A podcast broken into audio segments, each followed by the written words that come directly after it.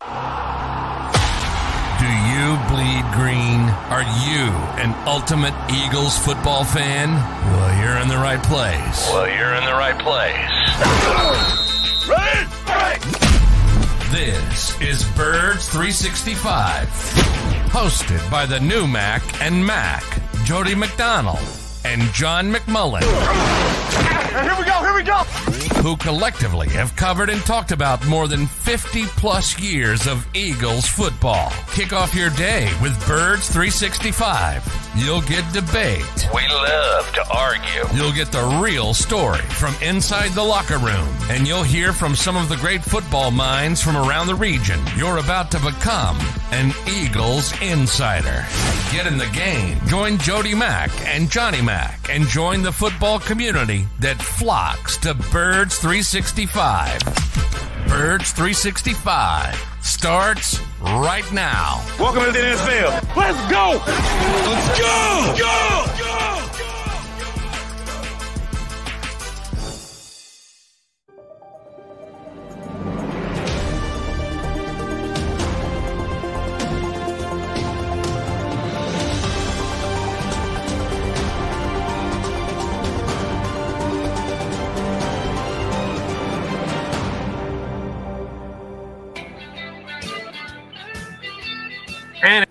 Wednesday morning, football fans. Appreciate you streaming in here with Mac and Mac on Birds 365 on the JAKIB Media YouTube channel. Johnny Mac up and out early this morning to get the dog. What a beautiful day. What a beautiful morning this was when I got out earlier before seven o'clock. And I said, damn, this would be a great day for a football practice. Oh, that's right. Eagles. Eagles some guys, some teams are practicing. No kidding. No. That's why I brought it up. We know the Eagles are not. No mandatory mini camps. A lot of teams around the National Football League have mandatory mini camps. And you know, I, I'm an old school guy who believes practice makes perfect, and the Eagles doing less than more still kind of rubs me the wrong way, but I can't chirp too much about it because they did it this way last year, went to a Super Bowl, and not everybody predicted that was going to be the case. So you have to give them the benefit of the doubt. Well, here's one good thing about the Eagles not having mandatory minicamp this week, John. Uh, nobody's a no-show because there are a couple of guys around the National Football League that aren't in camp. Mandatory Yeah. mini camps this week, and if you don't have them, you don't have to worry about that at all, right, Johnny Mac? That's a good point. You know, I, I uh, I'm trying to think. Um, the Eagles wouldn't have anybody in that situation anyway. But uh, yeah, I mean that's an opportunity. You know, you're not holding out a voluntary work. So when people say hold out when guys don't show up, there's there's evidence. You know that they're not happy with their deals or whatever in certain situations. But mandatory is mandatory, and you get fined if you don't show up. So it's officially a holdout when guys under contract don't show up for mandatory minicamp, and you've seen a handful um, of guys uh, around the league sending a message that either they're not happy for whatever reason or looking for a trade, looking for a new deal. So, uh, yeah, if you don't have mandatory camp, uh, and by the way, a couple teams canceled their mandatory camps as time went on. And I'm with you. I think, you know, I'm an old school guy. I agree with you. Practice makes perfect. Where I think we differ is you're not allowed to practice. So what's the point? That's where I think we Oh, differ. Well, well, be, choose your words carefully. You're not allowed to practice. Of course you are. There are teams having mandatory mini camps this week. but so they're, not football. allowed I, I I go back to Mike. Here's I, I, and I give Mike Garafolo the credit because he said it on this show, and I loved it, and I've stolen it. But I'll give my credit. We don't play football in the spring. There's no pads. There's no nothing. There's no you know. There's no contact. We don't play football in the spring. I remember way back. It's not way back, but the Ivy League was the first sort of domino of this. And they said, and I still remember the day clearly. And they said they banned con- uh, uh, contact at, at practice. And I said, well, this is stupid. Uh, I, I- mean, this is not football. but they're as usual with the smart guys, they're ahead of the curve. Um, and now everybody does it, and it's just a part of uh and and and now already people don't even think about it. But and again, Mike, we do not play football in the spring. They don't play football. So that's where I think that if, if they could practice, I agree with you 110%, which is not a real number, but you get my point. Mm-hmm. I agree with you wholeheartedly. And I think we would have a better product. And I think all this stuff, but there's negative ramifications. You'd have more injuries. Uh, uh, Chuck Clark, your guy, sort of tore his ACL, not sort of tore his ACL uh, with the Jets. Uh, that's why they went out and got Adrian Amos. Now that kind of stuff happens, but you you you go back and forth and you say, what's the cost benefit analysis? And they are where they are. They collectively bargained it, and you're not allowed to do football. So, you know, who cares? Right. Well, put my hand. No, up. I yeah. care. Uh, so there are three uh, potential things we're talking about here: playing football, aka practicing, helmets, scrimmaging, what we uh, have known forever to be playing football, working together, doing drills, seven on sevens, the activities that the Eagles did last week, or shutting it down and doing nothing. If number one is no longer available, as you and Mike Garafolo point out and want to harp on, there's no such thing as playing football in the spring. Okay, then you're down to two choices.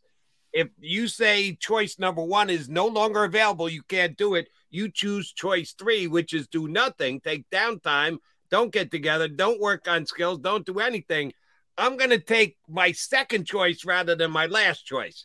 I'd rather see the team be together, work on things, more film study, whatever it is other than playing football. At least if they're doing it together, I think they're getting something out of it. And I'd rather get something out of it this week than nothing. Well, that part I agree with. I, I think the structure, especially with the young players, is important. I think being in the building is important. And that's where I would push back against the Eagles a little bit. You know, we talked about Jalen Carter. What can they do with Jalen Carter? Well, not much, but if you keep him around for another Right. week, that's Right, another. Rather week. have them come in into the building during Yeah. the day than not at all. structure that's what i'm talking i think especially with younger people it's very very important so that's where i agree with you there, there's room for pushback and i think this is allowed and even if you're doing it as as you know obviously from the eagles standpoint the meetings and the and and the technique work is more important now the eagles would have to open up the practices which they don't want to do uh, because it's league mandated rules. So that enters into it.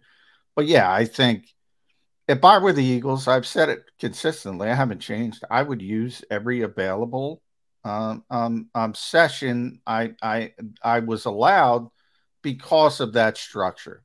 That part I agree with.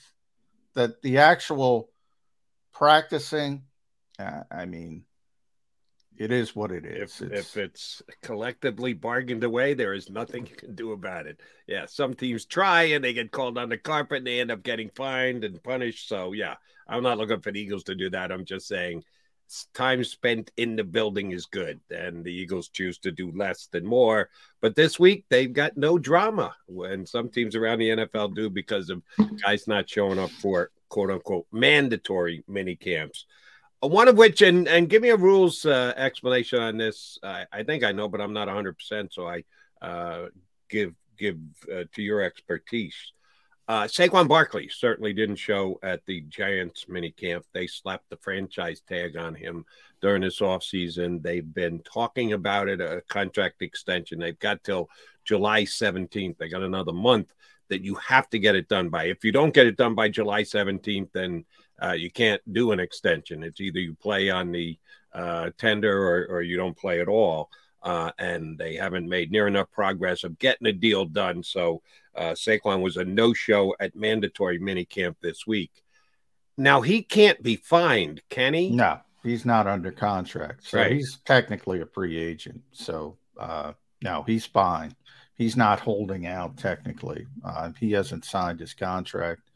Um, now we all know nobody's going to um, offer what it would take to sign an offer sheet or anything of that nature, which the window has passed anyway. But um, that that position's interesting, and I, I'm going to be interested to, to talk about that with our new guest today about the devaluation of that position as a whole. But no, to your point, he's not under contract, um, and unless he signs that franchise, if he signed that tender and didn't show up, he could be fine. Right. But obviously, you know, he's not that dumb. So um, he doesn't have to show up, and he's not showing up. Right. Uh, and that is uh, kind of a key component to the Giants this year, who, of course, Eagles got to play twice. They've owned of late, and without Saquon Barkley, I don't give the Giants much of a I don't give the Giants much of a chance to beat the Eagles this year either way, but without Barkley, that would be a big problem for the Giants. And yeah, he was one of the guys around the league who held out. Uh, speaking of yesterday, when we had these holdouts and like, at least the first time I got a chance to see it via social media, the Eagles gave out championship rings. Yeah, NFC that. championship Yeah, rings. yeah. And they I- did so without a ceremony, without holding up a game, without pomp and circumstance like the Phillies did this year, because the two Philadelphia teams got to the exact same point last year to the championship round. And then both unfortunately came up short. Eagles lose the Super Bowl to the Chiefs, and the Phillies lost the Super Bowl, uh, the World Series to the Houston Astros. Um, and I was down there this uh, past April when they gave out the Phillies championship rings on a Sunday afternoon uh, before the third game of the season. And it caused a little stir. Do you even celebrate a championship, uh, a conference championship? Does it mean anything? Is it okay? Are you holding your hand up and say, yes, we accept the participation trophy? I'm kind of in the middle on this. I think winning a conference championship, winning a league is an accomplishment. It's not the accomplishment, but it's a accomplishment. But how you turn around and celebrate that is cause for debate. And I thought it was a little over the top what the Phillies did. But the Eagles, yeah, I wouldn't they- celebrate it, but that's been going on for years, Jody. I mean, they've been giving out conference championship rings for since the beginning. I mean, I got to know all those old Vikings when I was in Minneapolis, and they got a bunch of them. I mean, from the '70s, uh, they never won the Super Bowl. Guys like Jim Marshall, I got to know, and Paul Krause, um, Chuck Foreman, they all got a bunch of them, uh, conference championship rings. Uh, but I they they never celebrated them. Um, they sort of just give them to the players. The weird thing about the Phillies is they they kind of celebrated it. oh, they did. Um, yeah, I so it's not rare for people that think it's rare. It's like I said, it's been going on since the '70s at least because I've seen them, uh, uh, and I've seen the players with them. Um, so it's not rare, but yeah, I, I'd never see anybody playing it up. Um, whereas when the Eagles won the Super Bowl, obviously there was a big uh, celebration at the uh, what's what's now known as I think Viking Hall, but was ECW Arena for people that know that. Uh, they had a big celebration there to hand out uh, a party, uh, to hand out the rings and all that kind of stuff. So the Super Bowl rings are a big deal, but it's not like the Eagles are, you know, becoming a first team and handing out. If people want to go down that route, that's completely untrue. This is No, I was I as was just comparing what the Eagles did to what the Phillies did, not Yeah. the Eagles to any other football team. I like the fact that they did not make a big deal out of it. They honored their players. You have something that you can remember the season by. It was a phenomenal season. Some people think it's the best Eagles team all- of all time, but they win the last game. But they modern they, era. I, I'm not going back to 1960 and Chuck Bednarik and all those guys, but uh, modern era, and certainly. And by the way, we, I've asked a lot of people on the show. Most of the guys who were there every day, I, don't know anybody who disagrees with me. Um, Fletcher Cox disagrees. Um, Howie Roseman disagrees, but I think they disagree for a purpose and saying the goal is the championship. Right. Um, and I think that's their mindset. Well, that team won the championship, so that team's better. They weren't. this team was better. This is the best team I've ever I've ever covered. Uh, last year's team, and I covered the '98 Vikings, who were 15 and one, and um, probably should have won the Super Bowl. Gary Anderson, the first perfect season, blah blah blah. Um, and that they were better than them. Um, yeah, that was a good team, and that's why it's so disappointing uh, when you get that close and you're that good. And they knew they were that good. That's the kind of the point. They knew how good they were, and you get kicked down at the top of the mountain. You're right there. You're reaching for the flag, so to speak, and you get knocked off, and then you got to start all over again. That's whether you want to call it Super Bowl hangover, when you whether you want to call it human nature. That's going to be difficult getting over that hump. Yeah, it's a bit of a semantical debate, uh, but I'm with Howie and, and Fletcher on this one. First things first, you got to win the championship. Then you can compare championship teams to other championship teams and who had the better team, and that brings into consideration who which was the better roster.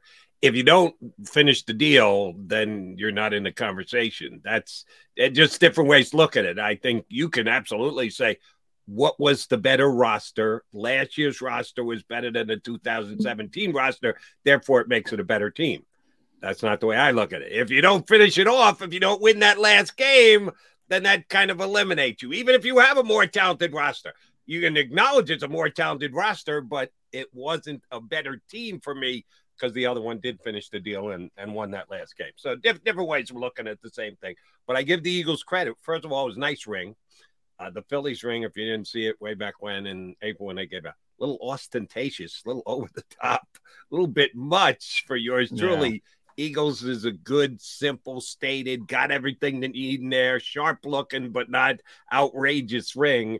And I like the fact that they gave him out uh, kind of without making a big deal about it and gives the guy something to uh, certainly look forward to this year getting an upgraded ring if they can actually win the last game of the season. He's John McMullen. I'm Jody McDonald. Maga Mac guys got two good guests for you today.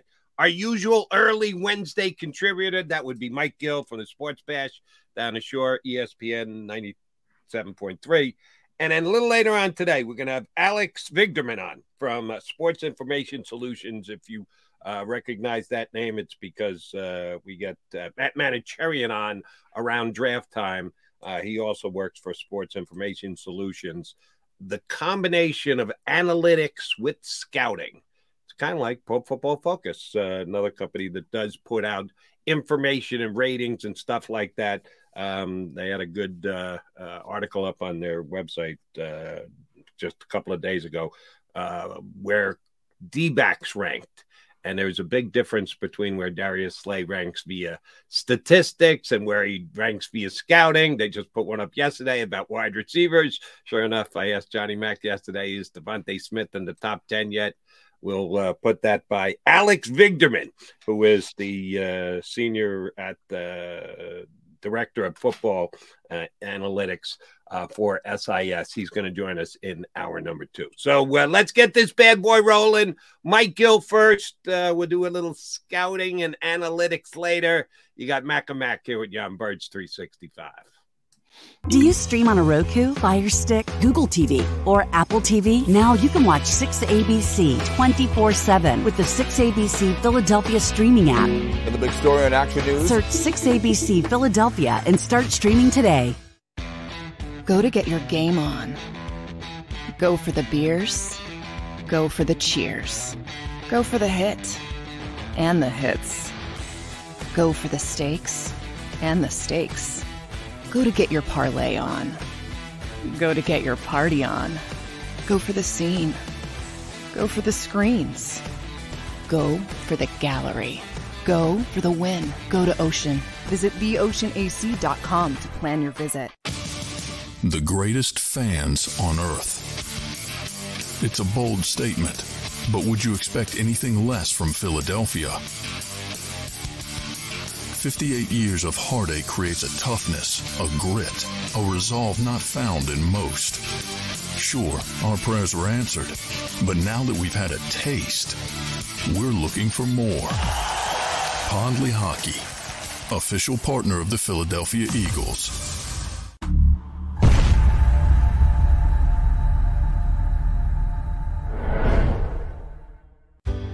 Go passionately. Go fearlessly. Go confidently. Go Birds!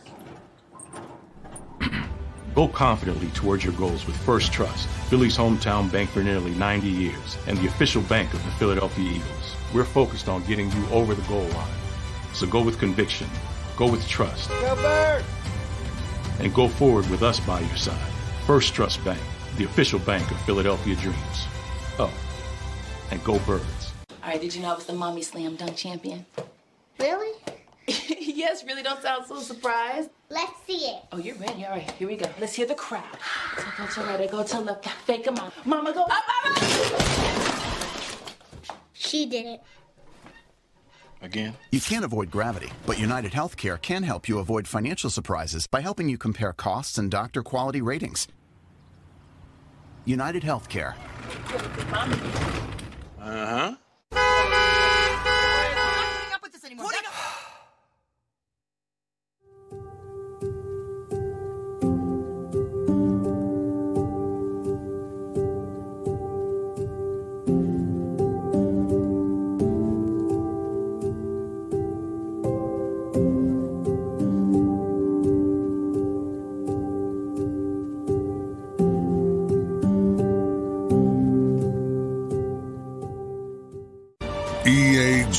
G L E S. Eagles.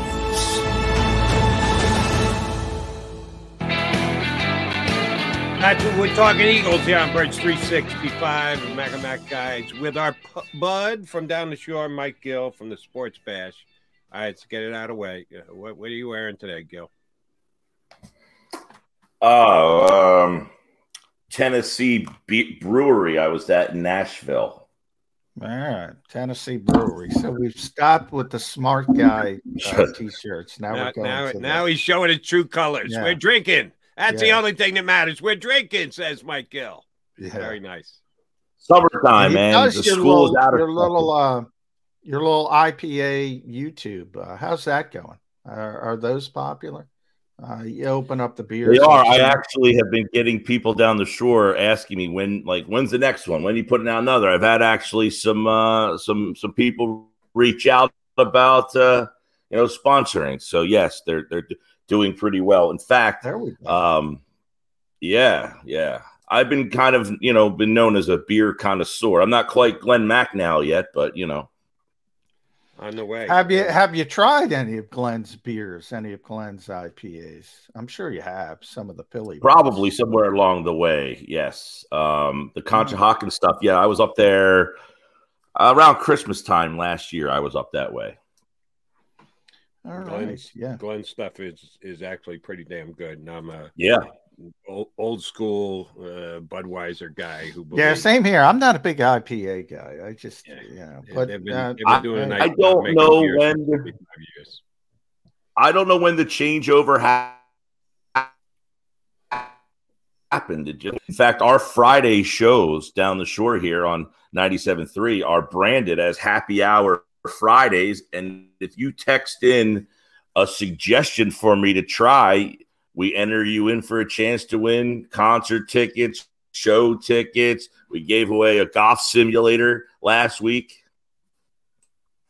Nice. You got some uh, good prizes there, Gill. You're taking care of your listeners. All right. Hey, Eagles took care of their players yesterday, giving out championship rings. Kind of did under the cover of darkness, unlike the Phillies, who had a major ceremony before their third game of the season. And uh, as per uh, social media, got a chance to look at the ring. Looks like a pretty cool ring. Um, who did it right? Who did it wrong? Eagles for understating it, Phillies for overstating it. Uh, probably the Eagles in the end did it right. I mean, they didn't win the ultimate goal and they just kind of like slipped another. The the Phillies though, you can never accuse them of not knowing how to put on a party. I mean, they're always the best at like opening day and the ceremonies and rolling out the red carpet and having the team walk out from the outfield. But at some point, you know, it's a little it's a little overboard. I mean, Yeah. the, the wall of fame that they do, where like, you know, if you pitched in three innings, you, you you make the wall of fame. I mean, I think the Eagles are a little bit more. the Eagles are a little bit more subtle in the way they Yeah. do things. Maybe there's a happy medium somewhere in the middle. Well, I feel like there's different groups of teams. Like obviously the teams that have significant history, um, Patriots most recently, you know, 49ers, Cowboys, uh, guys have won teams that have won a significant amount of Super Bowls. You know, the the old school adage of act like you've been there. Like I don't want to hear about division titles, uh, uh, conference championships you know, fans who buy t-shirts, oh, AFC South champions, you know, that tells me that particular organization hasn't had a lot of, of great moments. Uh, when you've won Super Bowls, it's not that big of a deal. Now, on the other hand, it's a big deal for the players. It's a big accomplishment. So I have no problem. And as I told Jody, I've seen, you know, Vikings NFC championship rings dating back to the 70s. I mean, they've been doing it for a long time. So it's not rare. You should uh, applaud the players and and say, "Hey, great season." But yeah, don't celebrate it. It- it- Well, especially the- coming off Super Bowl 52. I agree with the Eagles. And that's become the sports society that we've now grown up in is you know the new generation is if you don't win the championship any other accomplishment is not an accomplishment right? Yeah, It's that almost- yeah, you're right. Because that you know if you're not the, the, thought of if you're if you're not first you're last or if you can't win then lose purposely to try to win has become a a, a theme. Not actually jody it's not only here but it has infiltrated to all sports in, in all levels where you know oklahoma city's been losing purposely for about four years now. Well everybody's excited about them now that they've got a ton of draft picks and talent but that has become an accepted failed even though you did something winning your conference that you set out to do at the start of the season. And that is no longer something that is really you know if you won the pennant back in 1978 that was like you won the pennant you Yeah. it was a huge accomplishment is it viewed the same way anymore to be the pennant winner apparently the phillies think so the eagles maybe not as much Yeah, sorry, Mike. I can't take pride in the fact that, hey, as the 76ers, we tanked longer and harder and better than anybody else. We should throw a parade for that. No, Yeah. Screw that. It took way too long and it hasn't paid the price. So, say, if you're going down that road, you're going to get nothing but a shake of the head from me. Sorry. The, the results are in. The tank hasn't But I worked, didn't work. It was I- more that- that- painful now- than anything I've ever seen in my sports fandom career. I don't want to relitigate Goopy Sam Hinkie, but you know, Mike knows my feeling on that better than most. However, the the larger part where I think Mike and I agree on is that, yeah, I I don't everybody, and I think it was Giannis after the Bucks bowed out of the playoffs. He had a great press conference, and somebody asked him if this was a failure, and he's like looking at him. I mean, it, it- the whole point of it is, you know, and he brought up Michael Jordan. Michael Jordan won what six titles, you know, played 15, whatever season. So technically he lost more final games than he won, unless you're Bill Russell, who I think was 11 at 13. Um, just about everybody in sports history has lost their last game more than they won it. it. It's not a failure. Michael Jordan wasn't a failure in the seasons he didn't win titles. Um, that I these Ricky Bobby rules, I agree with you. But it's not first your last. That's bull crap. And and there is a whole generation of sports fans that really buys into that. That Well, really and, and the the notion, like in the NBA, for for in the NFL, maybe a little different. You know, the winning your division is still a goal. The NBA, most people don't even know what division their team is even in, to let alone have that be something that they strive for. So, you know, you talk about the, the Eagles win the NFC East last year. Winning your division still kind of matters because those rivalries have something still. There's not a lot of rivalries in sports where the divisions mean enough anymore either. So everything has been kind of downplayed so much so that if you don't win the championship, you're a failure. The season wasn't worth it. We should lose on purpose so we can get a player that can help us win a title. You know, you don't see it as much in football, although Uh, Arizona might be it, trying. and it's getting, you know, it's getting closer. And we're going to have a guest on in the second hour. When you see this, you know, scouts versus analytics, it's getting closer to that. We had Gary Myers on. Was that last week, Jody?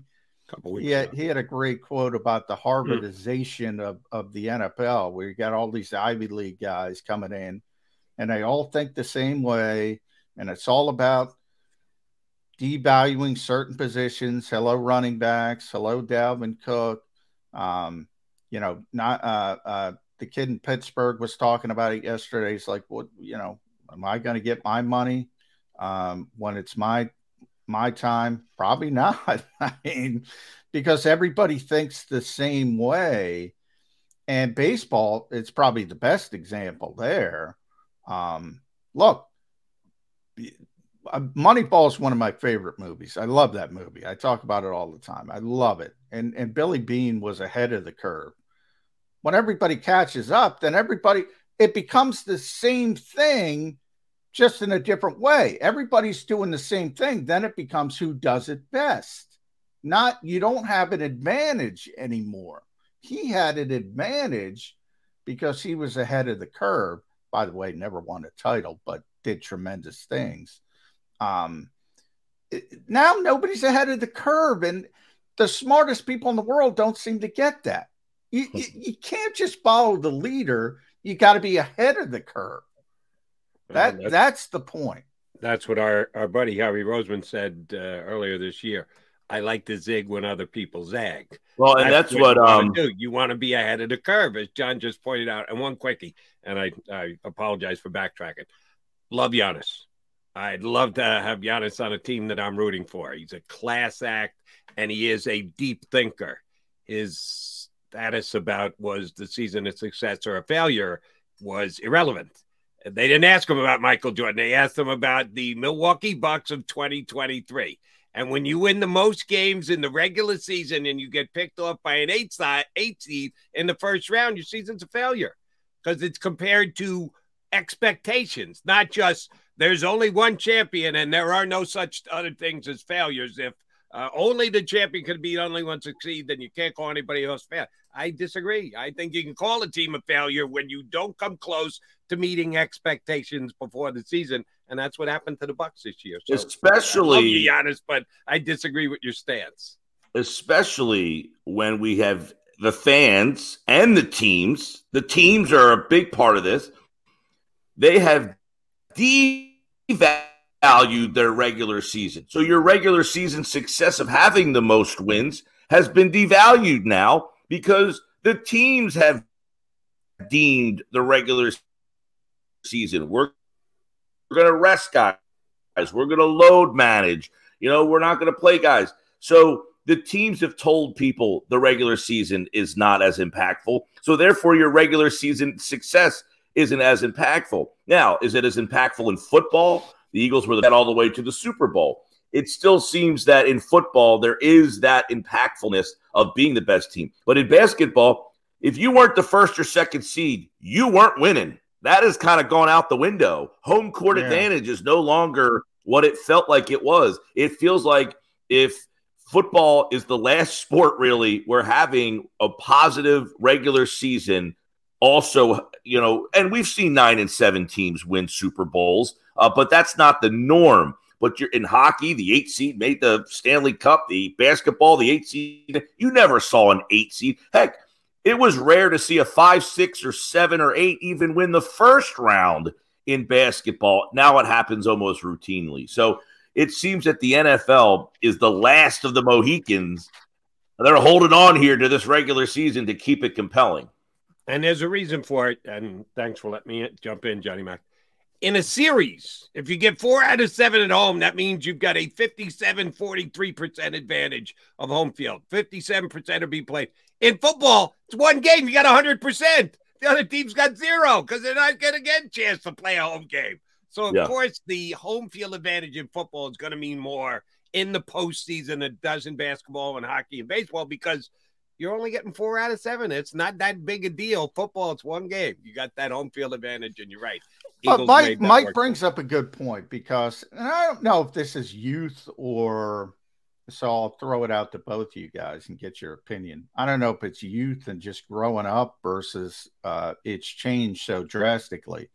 Um, I was a big Sixers guy growing up. That was my favorite team in any sport. I was a Julius Erving guy. That was my team. That was that was my group. Um, and you know, when the Sixers played the Celtics back then, and I'm talking in the regular season, it was like huge. It was massive.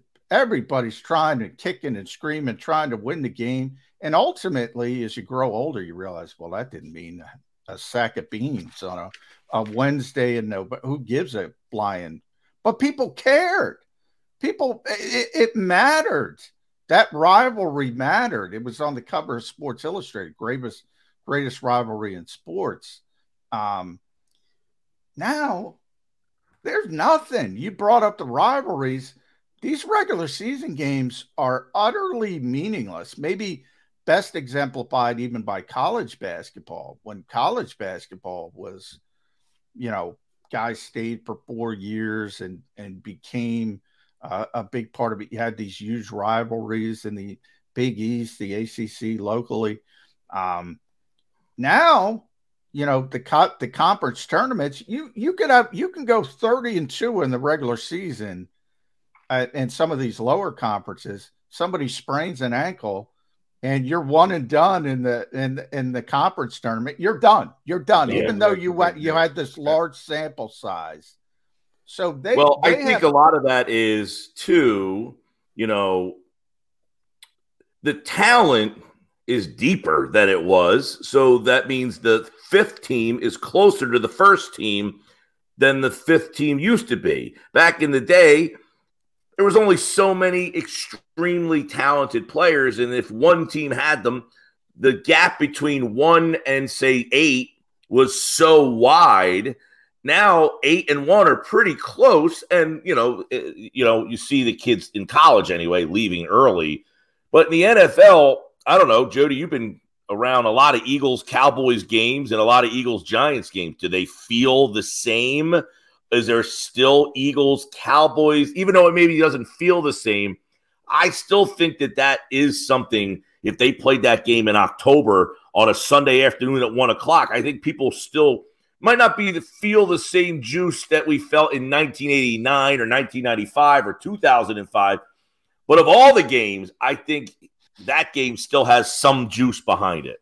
I'll answer your question with a question. And we had Hunter Brody on here yesterday, which I'll tell you what Hunter said after I get you to answer the question, which I thought was telling and, and funny.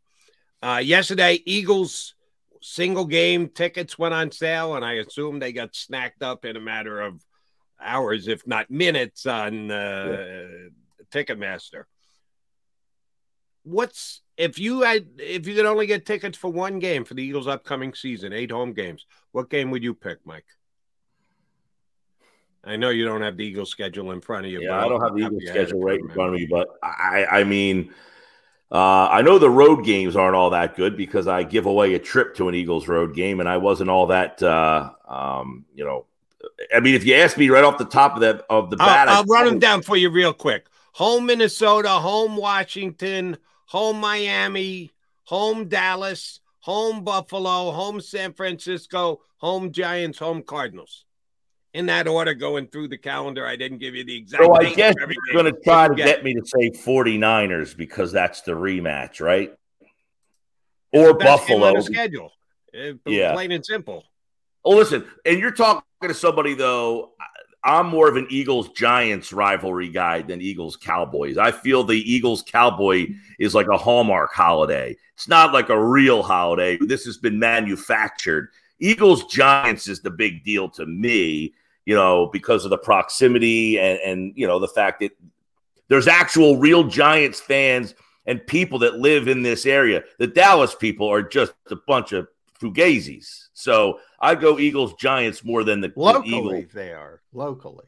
Ah, these people are complete know nothings. I mean, you ever yeah. talk to a Cowboys fan that lives around here?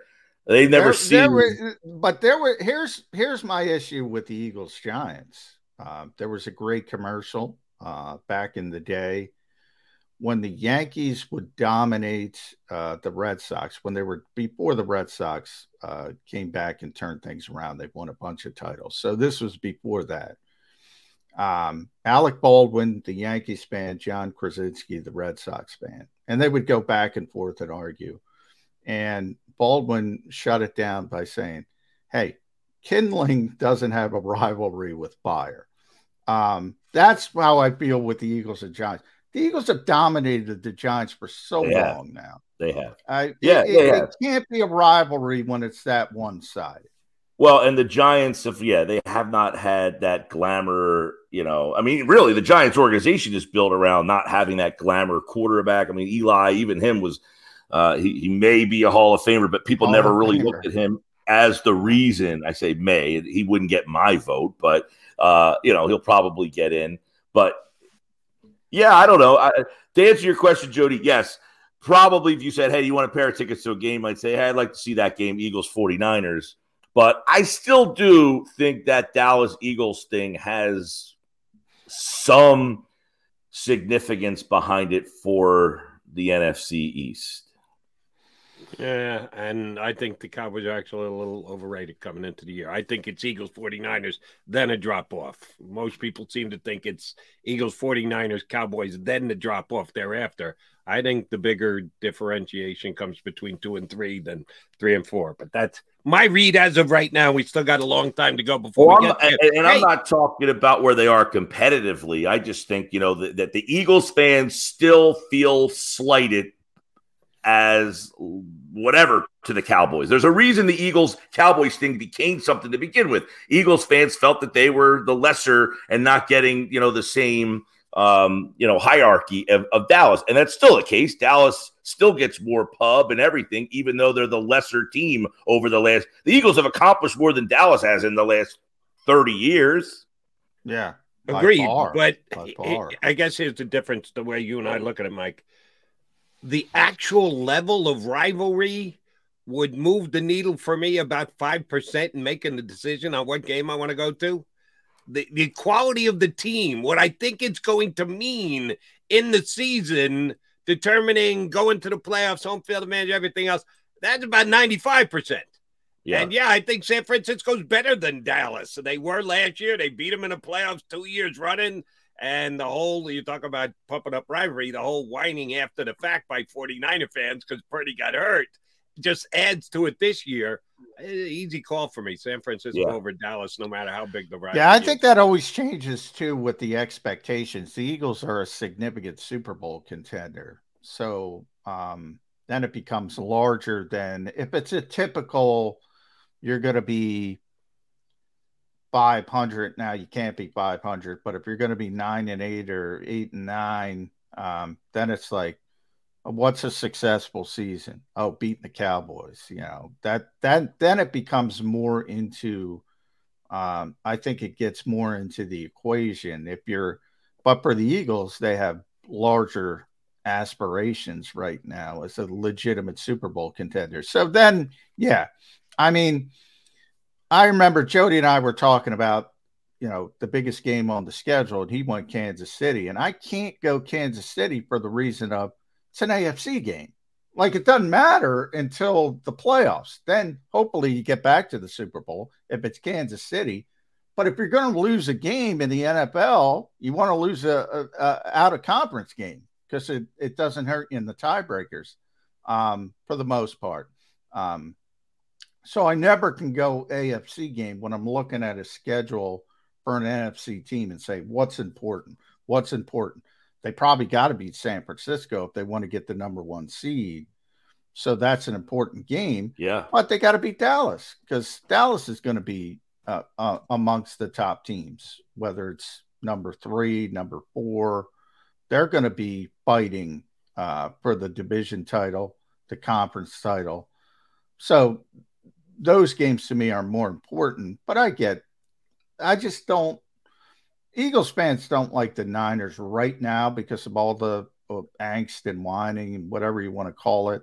But ultimately, I don't think you know they'll forget about. And by that. the way, the Eagles play Dallas, Kansas City, Buffalo, San Francisco, Dallas consecutively. That's a stretch. Oh yeah. Oh yeah. Yeah. Uh, well, Um, that's the way we, we and that's gonna went say- the Eagles schedule earlier this year. I like the way it laid out for the Eagles. And I'd add early. Seattle to that too, real quick, because I think Seattle's going to be a good team. So do I. Yeah. They got a really easy opening schedule. Then it gets really hard in the middle and it gets light at the end. Sorry, Mr. Giants Eagles is still the best rivalry. No, it's not not not, not right now. Uh because the Eagles kind of owned them last year and they'll own them again this year unless they don't need to win that last game of the season. And even if I, they, I I acknowledge that the Giants aren't nearly as good. I just like the, the the the proximity, and then you get the fan. The Giant fans give them you know credit. They are somewhat knowledgeable fans. They have passion for their team. They don't just live in a random state and pick a dart and throw it and say, "Hey, that star is really cute. I'll just cheer for them." No, they actually know their zip code. They have the proximity in place, and it makes for what should be a more impactful rivalry, even though the they are the nail to the Eagles' hammer in recent times. Yeah, that's fair. Uh, that's fair. Um, we we've gotten. I I find this discussion interesting. I hope the fans like it, but we we haven't talked much about the team, Mike. So I will turn turn it there a little bit. We didn't get much. We didn't see much. We saw hundred minutes. Uh, the reporters that were there. Um, but we saw some interesting things, and I I, I kind of look at themes. Christian Ellis, maybe maybe he could push Nicholas Morrow to be that second linebacker. I thought Zech McPhearson moving to the slot was interesting. All of a sudden, you have more depth outside. Eagles have tremendous depth at cornerback um, now, um, and that wasn't necessarily the case in the past. But I think the most interesting thing to me, we've been talking about this the past couple days center and center for this reason. We all know Jason Kelce. It's not about Jason Kelce, but Jason's 35. We already saw it last year. The Eagles give him all these maintenance days uh, during camp, like most of the veteran players, as they should. That that matters for this reason, Mike. Cam Jurgens got to take over the right guard position. That's the hope. Well, if Kelce isn't practicing, somebody's got to play center. And are they they going to kick Cam Jurgens back in the center? And does that affect his ability to learn right guard? All we know, Kelce wasn't there on the second OTA practice. They did indeed move Cam Jurgens back to center. Is that a surprise to you? And what does it We- mean? Does that mean they have so much confidence in Cam Jurgens? Or Oh. look, this is our excuse to look at Tyler. No, we we actually talked about this yesterday. Um, I think it means they want Tyler Steen to win that job. They they hope that he's the guy, um, and that that he would be right now. I guess the favorite to win that job. If you're telling Jurgens you're in the race for this job, but oh by the way, when this guy's not here, you're going to go play that position. Tells me I'm not getting a, a fair opportunity to win that job. If you're telling me I got to go play that job. Um, the funny part is they get Steen, obviously, uh, and here's Jack Driscoll, who, by the way, I've heard bulked up a little bit. I don't know if you saw the same thing, John, but um, he's the only guy who's actually played that position in the NFL and has really not been has been an afterthought uh, in that spot there. But if you're telling one guy, you know, hey, I, I coach, right? Kid goes up to shortstop, the other kid goes to shortstop. Well, I know which guy I want to play the shortstop. The other guy say, "Hey, why don't play more shortstop than I want to see you play shortstop?" I think the Eagles are saying, "I want to see more of this guy play right guard than I want to see you. You go back and play some center because if you're playing seven on seven and you just need someone to snap the ball, there's a third or fourth guy available. If you wanted to give that guy a fair shot to get the reps with the other guy, don't you think?" Yeah, and it wasn't the seven on seven. It was more the individual drills. So before, um, you know, because they'll use Brett Toth or Cameron Tom at times to snap the ball in seven on sevens. But um, when they did individual work and they work on sort of uh, the combination blocks, center, Right. right, guard, center, left guard, uh, with Jurgens working at center, Tyler working at right guard. I I just I I was a little surprised that they went down that road because they have so many guys with the 90 man roster that can play center. You know, maybe you don't want Brett Toth playing it in a game, right? But he can play it. Um, um, Cameron Tom can play it. Julian Good Jones can play it. They got a bunch of guys who can play center. So, yeah. Well, in I mean, the Eagles' mentality over the years, you know, if a guy gets hurt, they don't want to move multiple guys to move Right, two yeah. positions. They Yeah. only like, you know, so that kind of also would say, well, Kelce, he's been pretty healthy over the last couple of years, but he is getting older. You know, if someone got hurt, Kelce, do they want to play Jurgens at right guard? Have to move him to center, then insert? That's two moves. So it would seem again with that that Jurgens would be the backup center, and they hope that Tyler Steen would win that job. That's you, stole my thunder. That's exactly what I was going to say because the guy who's most likely going to make this decision, uh, Stoutland, you, as, is on the record as saying, "I'd rather just take one guy out, plug one guy in, than move two guys and have two guys outside their comfort zone." So that's why I I kind of do agree with you, Mike. Um, I, I need a crystal ball look from you, big guy. Week one, New England Patriots, September 10th. Eagles win the coin toss and defer because they always defer. And Elliott kicks it out of the back of the end zone. So the Patriots get it first and 25, first and 10 from the 25. Eagles in their base set, two linebackers on the field. Who are they?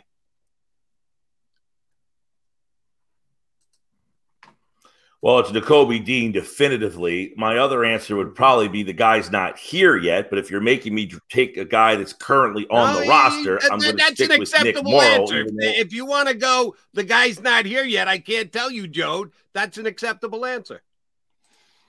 All right, Yeah. I will go with Nakobe Dean definitively, and and somebody that is not here at this time would be would be the the, the second guy. Yet to be an Eagle. That for me, that's an acceptable answer because I agree with it. I, I think the Yeah, and- and- is yet to be acquired.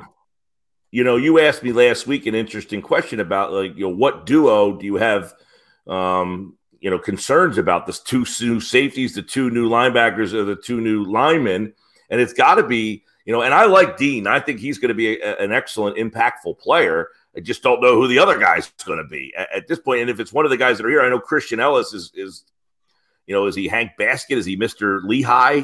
Or is he going to actually be able to? These are the the Lehigh days, right? When when you had a wide receiver that stood out, and you were like, "How come this guy can't play?" You know, Paul what Turner, guy? baby. Paul Turner, yeah, Paul, Paul Turner. Turner. So Yeah. yeah. that linebacker spot, and, and look, I, I guess uh, the safety spot get get. You know, we talk about what these OTAs mean. Christian Ellis used these OTAs now to put himself in position to say, "Hey, I want to see more of this guy when he gets to training camp." Because, quite frankly, most, most people watching this probably didn't know who Christian Ellis was. And the Eagles coaches now say, okay, when we put the pads on, I want to see if you could duplicate what you did in that two weeks with the pads off. So, what he does with those training camp reps, if he does get more, that's on him. What? What? Uh, uh, sorry to interrupt, John. What was Hank Baskett's wife name again? Kendra. Uh, Kendra Wilkinson. Yeah. Yeah. Isn't she Uh, due for Playboy- another He has a reality new- series? We yeah. haven't had we haven't had Kendra in about a decade. I miss Kendra. Where's no, no, no, no, no. Yeah. Kendra. Yeah. No, she has a new She does have. she new has a new show now on HGTV where she's a real estate agent. Get out of here. Oh, yeah, I'm she's a real estate it. When's it agent on? on a, and she was trying to. I don't know. I, I I couldn't believe it was her. I was like, "Is that Kendra?" You know, I was at the Yeah, Super that was, Bowl in New York. The Whenever glory that. days, glory days of Eagles, uh, wags, uh, wives and girlfriends. Uh, you had AJ Feeley with uh, Heather Mitts, the the um, and you had uh, Jeff Garcia. What was his uh, girlfriend's name? Oh yeah, Extremely he had uh, a Playboy Playmate model Yeah. uh, Yeah. wife as well. Yeah. Uh, I bad, had when I was at the Super Bowl in New York we had um, Hank Baskett and Kendra were walking around, and they they stopped by at Radio Nice. Row with uh, what was this? Whenever that New York Super Bowl was, it had to be Yeah, like ten years yeah. ago, right? Yeah, that was uh yeah. I remember seeing Jennifer Gardner on Radio Row. Uh yeah, that Carmela was D. cool. Cesare was her name, was is her name. Um, yeah, very fetching woman. Jeff, Jeff Garcia. Well, I, I don't know which is more surprising the fact that Kendra's got a show on HGTV or that Mike Gill found it on HGTV. I, what, both of No, those are quite surprising to me, but uh, maybe Kendra. Uh, Kendra, real estate agent? Really? Okay. Uh, I got to see that. Uh, I'm, I'm doing on demand as soon as the show's over today. And her check some of kids, who, her kids who are Hank's kids, are in the show a lot. I mean, they're Oh, really? part of the whole part of the whole show is that she was like a real estate assistant and she was trying to impress them to hire her. And one of the days she was doing a showing and she had her kids with her and she had to hide them in the basement so that because she had nowhere nowhere to she didn't have anything where to bring them. That's high quality TV right there. I I, I gotta I gotta go stuff. back and check that out. All right, Gill, where are you drinking this afternoon? Are you gonna be on the air? Sadly, I am working. I am on the air. Um, I don't know when I have some time. I'm going to be off a little bit coming up here in, in the next couple weeks, but uh, I'm on the air today, and uh, you can always catch us football at four. Uh, we'll talk some Eagles for all you Eagles nuts out there. Check it out at 97.3 ESPN down the shore. Mike Gill, always a pleasure. Thank you, sir. We'll talk to you again next week. All right, guys. Thanks, Mike. Mike. will have a new uh, swag T-shirt too. Yeah, you know what? So- But I remember about Hank Basketts. Uh, he was undrafted, and he actually got traded to the Eagles as an undrafted player. You rarely see that. Um, Who'd they get him from? I'm forgetting that now. uh, Minnesota. He he was undrafted, uh, uh, uh, and they traded him for the great Billy McMullen, who was great because of his last name. Last name, Uh, yeah. yeah. Yeah. And and uh, I'll I'll suggest that Hank Baskett did more for the Eagles than Billy McMullen. Oh, he for the did. He most certainly did. And Billy McMullen was a third round pick. Um, not you know, not, but third round is third round, and he yeah he did not do much. Is that Joe Banner? That's before Howie got the chair, right? Uh that's like early two thousands. Uh, I have to two thousand three, the ninety fifth overall pick, two thousand three. Okay. Well, So Howie was here, but he was uh, lower level. Right. It was a uh, probably Joe Banner deal. All right. Uh, Johnny Mac, Johnny Mac hanging out with you here on Birds 365. I did mention this at the top if you just tuned in or jumped in during the middle. Alex Vigderman is going to join us. He is the director of football analytics for Sports Information Solutions. Um, Matt Manocherian joins us leading up to the draft. He's a big contributor to their draft guide, which combines both the scouting eye and the analytical look at football. Uh, Alex is going to join us. He's the director of analytic, uh, the analytic side of things, the comparison between scouting and stats. It's uh, a fun way to break down football. We'll do some of that with Alex Vigderman coming up in just oh 20 minutes from now here on Birds 365.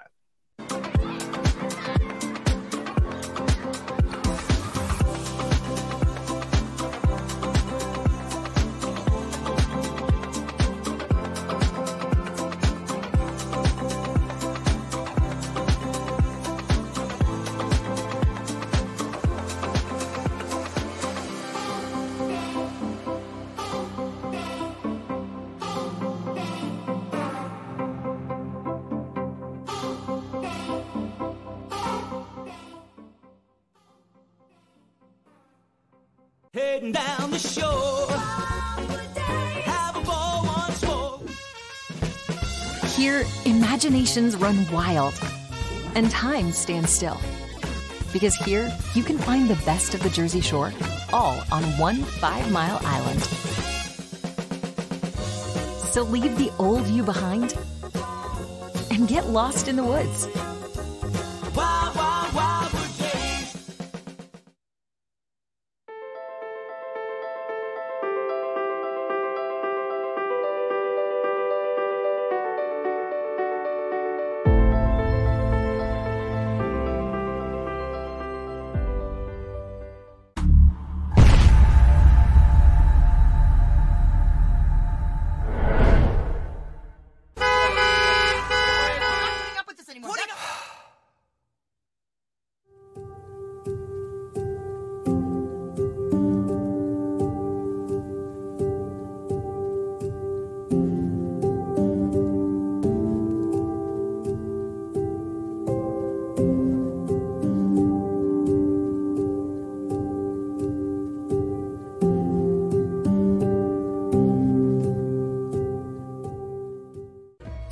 And save in southeastern PA and Delaware with Colony Pools this football season and let the experts close your pool with a custom Merlin safety cover in green for the birds. And if you join our Winter Watch team, we'll give you another 20% off and Colony Pools will handle it all. Keep your tiles on your pool, not in your pool. Fly with Colony right now, Birds fans. Visit flywithcolony.com. Hi, everybody. My name's Jason Lombardi. I'm an inspector at DryTech. At DryTech, we offer three major services. The first one being basement waterproofing. The second service we offer is foundation and structural repairs. And then the third service that we offer is mold remediation. If you feel you are having a waterproofing issue, give DryTech a call or check us out online.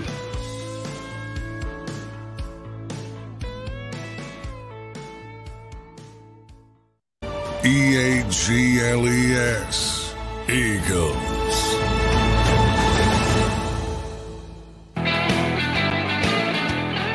Get your Mac and Mac guys here on Birds 365. Stick around for another hour, hour number two coming your way. Uh, we thank Mike Gill. Gill's funny. Uh, I just like uh, the pimping Gill. He, he handles it well when you give him a hard time. Uh, so uh, we always love on Wednesday mornings when Mike Gill joins us. Looking forward to having Alex Vigderman from Sports Information Solutions come on talk some analytics versus uh, scouting uh, for the upcoming 2023 season and rankings and ratings and all that fun stuff. Um, Johnny Mac, question for you. Dalvin Cook released last week, hasn't signed yet. There was some talk when uh, it was probably when Mattison got the new contract. You pointed that out a couple of times, and that was kind of telling when they gave him the money that they did, which was borderline starter money in the in the league. Uh, that Dalvin Cook was not going to be with the Minnesota Vikings when the season opened, and sure enough, they released him. People were saying, you know, the Eagles should trade for uh, Dalvin Cook. That was before they did get DeAndre Swift. It was before the draft. Um, uh, I didn't think that was a match then, and the Eagles have enough running backs now. Uh, I don't see Dalvin Cook wearing Eagle green, but he's not signed on with any team yet. And when you get these guys who are released during the offseason, usually it goes one of two ways. Either they sign immediately, they know where they want to go, the other team has interest, boom, they get a deal done, or it drags a bit. And we're now, at least as per me, into the dragging with Dalvin King. You think he waits all the way till camp gets underway and waits for a team to have its running back go down with an injury to give himself Possible. better? I mean, uh, Kevin Seifert uh, from ESPN, who covers uh, the Vikings now, um, he mentioned he wants significant money. So, I mean, it's that time of year where everybody's already budgeted, everybody's got their ducks in a row for the most parts. Um, and he might have, if, if that's the case, and he doesn't want to come in for you know one year and five million um he might have to wait. Uh, same thing with DeAndre Hopkins. He's taking visits you know Tennessee now New England. Uh, he wants a significant deal at least significant enough at this time of year um, they know they're taking a little bit of a haircut but uh, he was going to make significant money. That was the problem why you can't trade him. People say he's a good player. Why can't you trade him? Well, he makes too much damn Right. money. Nobody, nobody values the position. It's not just the Eagles. Um, and we'll talk about that with that Alex as well. The devaluation of that particular position. I mean, the, Saquon Barkley, the the guys at the top of the sort of pecking order that Josh Jacobs, they went the franchise tag route because it's less than paying them what guys like Cook made or or Ezekiel Elliott before um, the Cowboys released him. Um, it seems like everybody who signs these big money running back deals grows to regret it. I guess my bigger question is, should they, or is is is there more wiggle room? Um, you know, Alexander Mattison, you mentioned, he's a good player. Um, I think they'll be fine, but he's not Dalvin Cook. He's not explosive. He's not a home run hitter. He's not going to scare opposing defenses.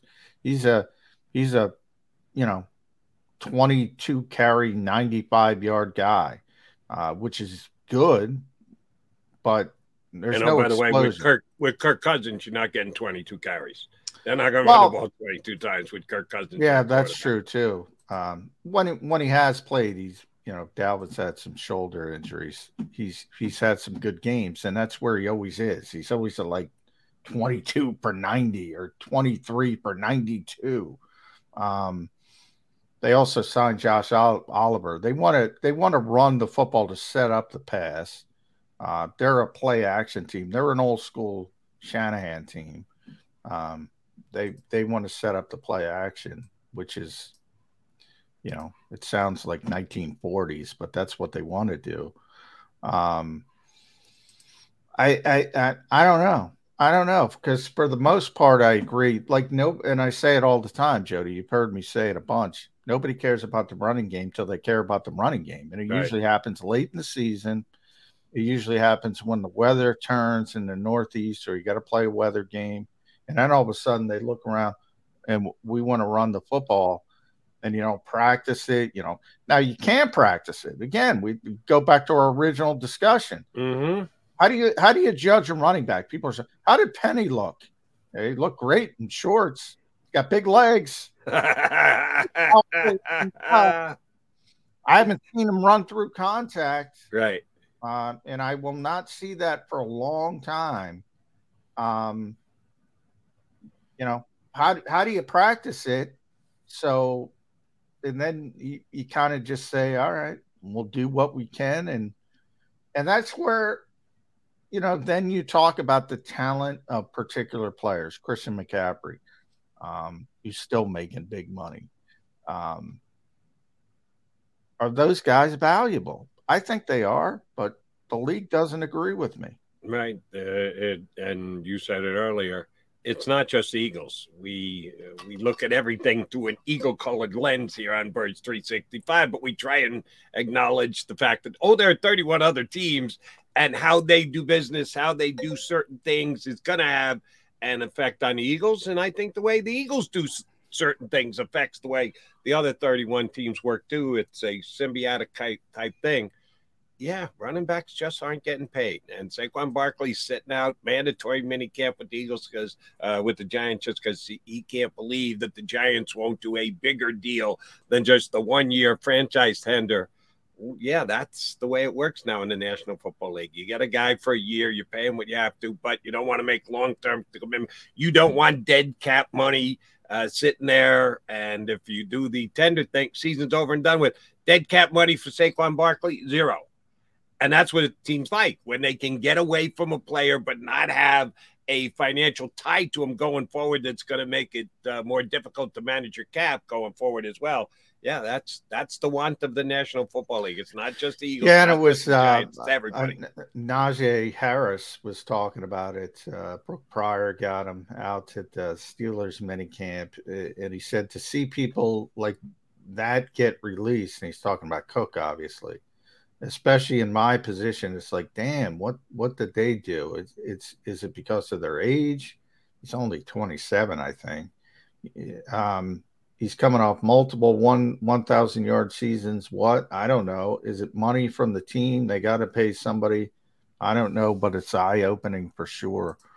Um, yeah, this one's reverberated uh, to players in the league because they all respect him. He's, as I said, he's not old. Now he has um, had a ton of touches over the years. Um, he's not what he once was. So it's that old, you know, better to give up on a player a year early than a year late mentality.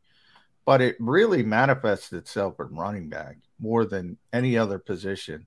And when you're somebody like Najee Harris, who's had a good start to his career, you know, he starts to see the landscape and, you know, what can he do? What what can he do? I'm not sure there's anything he can do. we were talking earlier about uh, your uh, man crush on Billy Beane and the fact that he was ahead of the curve, and that's how he kept the A's with a minimal payroll, competitive year in year out. Didn't win the big prize, but made them uh, a competitive team year in and year out. I think that's one of the areas in the National Football League you can look to in the next year or two. Finding that perfect fit right running back. Because as we analyze Dalvin Cook in his situation, we you and I agree that's the league. The league has now set the value of the running back, and it just keeps going down and down and down and down and down. If you can find that guy who the league is devaluing just because he's a running back and just because he's had X amount of miles put on his tires, they're going to refuse to pay what he should. To be able to point out that and say, this guy's got it. Even though he's older, even though he's taking more hits, we can get him for still below market value of what his production is. And we think he can still hold that production for another year. That's the kind of guy that I would be looking for in free agency. That the whole league is Yeah, devaluing, and And- I want to and- be the guy and- who's and- willing to give him just this much more and then reap that benefit all year long. and and what it is is is is groupthink, right? And Yeah. that's why I say Billy Billy Beane was ahead of the curve. Billy Beane was now everybody said, "Oh, look at Billy," and then it becomes groupthink, and everybody says we got to do what Billy did. Well, if everybody's doing the same thing, there's no advantage. Then it becomes who does it best. Um, that's what's going on in the NFL. You see it all the time on on on um, social media, and there's a guy, and I don't want to say his name because I I like him personally, I respect him, who was talking about this particular situation, and just you know mocking people who would dare say, you know what, wait a minute, Dalvin Cook's a pretty good player and going down the litany of things. It's become same thing with you know fourth and short. Oh, you got to go for it. You got to go for it. You got to go for it. Well, what do you have? What if you have your backup quarterback? What if what if what if your top uh, running back is hurt? What if your top receiver is hurt? You know, it's not just oh go for it hundred percent of the time because the end there are situations where you got to go eh, you know what? We're not playing well. We're not prepared. Let's live to play another series down the road, maybe win a game in a different fashion. Um, same thing with player evaluation. You can't just say, oh, you know, yeah, he's been this successful, but his yards above expectation were bad last year. Can't go forward. That's groupthink. When you're mocking other people with with a different they might bring in the context. Well guess what? Minnesota's got an interior offensive line that couldn't push jody mcdonald off the football. Maybe that fucking hurt dalvin cook you know? Um that not everything's equal. Not everybody has the eagles offensive line. Um there's all these contextual pieces to it and that's what makes the scout versus uh stat a conversation so interesting and why I like Matt so much, Matt Manocherian, used to be a scout in the league, very open minded to analytics, and he tries to marry the two together as much as possible. But a lot of people are like, you know, firmly in their particular camps and they will not move. And the Billy Beanes of the world are are the true geniuses, not the guys who come along. That's what I say schematically in a different. You hear me say it all the time about Fangio and all the teams. Fangio's the innovator. Everybody else is just following. Copier, right? Yeah. Every everybody else is just following, and then it becomes who does it best. Last year, the Eagles did it best uh, up until the second half of the Super Bowl. Um, but that's not the same as being the guy who's changing things. Mm, and that's where I'm thinking a guy like Dalvin Cook could be a team getting an edge. Because I guarantee you there are teams out there that are making evaluations on Dalvin Cook. It's certainly uh, all led by well, what do we already have in the room? Do we how desperately do we need this? Is it going to be an upgrade or is it going to be a major upgrade? And that's what you base it on. But then you got to figure out how much you're going to be willing to pay him. It, Dalvin Cook's got over 1,500 touches. His first year, he only played four games, but in five years, he's got 1,500 touches. That's a lot of touches. But some guys can do that. Some guys can take that. I get that most pl- most players, the more they play, the more wear and tear in the body, the more injuries, the more years you add to the driver's license. Yeah, it, it almost always, almost always goes down. Production's going to go down. You project going forward, he's not going to be as good as he was. And every once in a while, you get the exception to the rule, the guy who stays there and or can tick back up, even though it seems like he's had a lot of usage. I think Dalvin Cook had had that kind of year because you're right. Minnesota's offensive line, not the best. He gets behind a good offensive line that can drive block.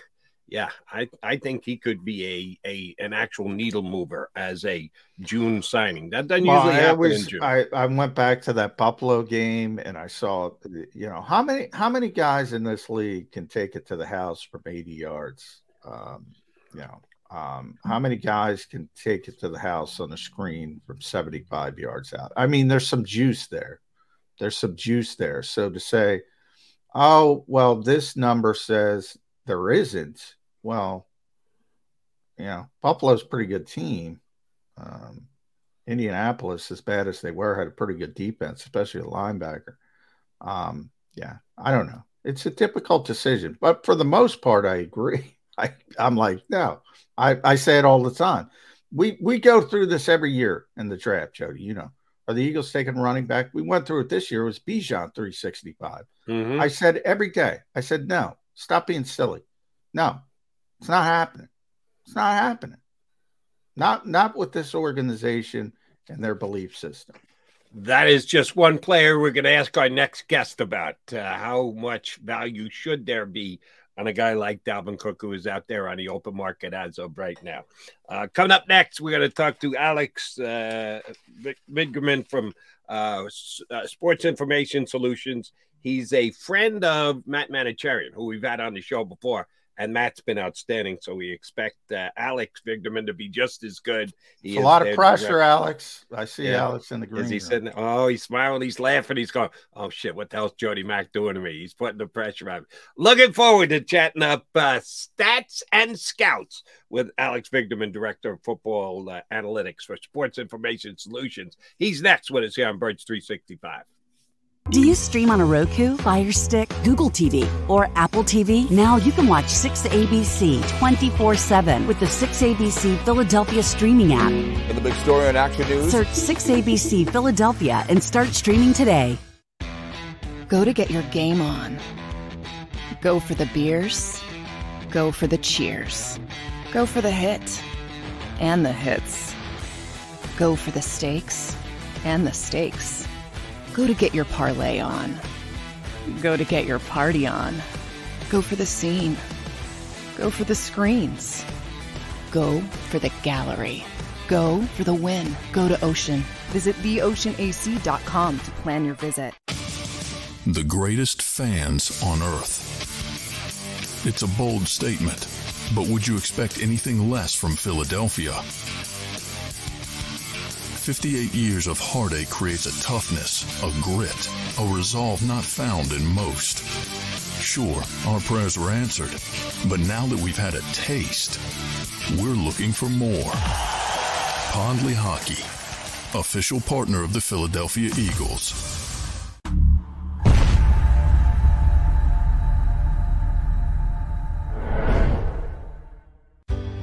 Go passionately. Go fearlessly. Go confidently. Go Birds! Go confidently towards your goals with First Trust, Philly's hometown bank for nearly 90 years, and the official bank of the Philadelphia Eagles. We're focused on getting you over the goal line. So go with conviction, go with trust, Go Birds! and go forward with us by your side. First Trust Bank, the official bank of Philadelphia Dreams. Oh, and go Birds. All right, did you know I was the mommy slam dunk champion? Really? yes, really don't sound so surprised. Let's see it. Oh, you're ready. All right, here we go. Let's hear the crowd. So go to right, go to left, fake 'em out. Mama, go up, mama. She did it. Again? You can't avoid gravity, but United Healthcare can help you avoid financial surprises by helping you compare costs and doctor quality ratings. United Healthcare. Uh huh.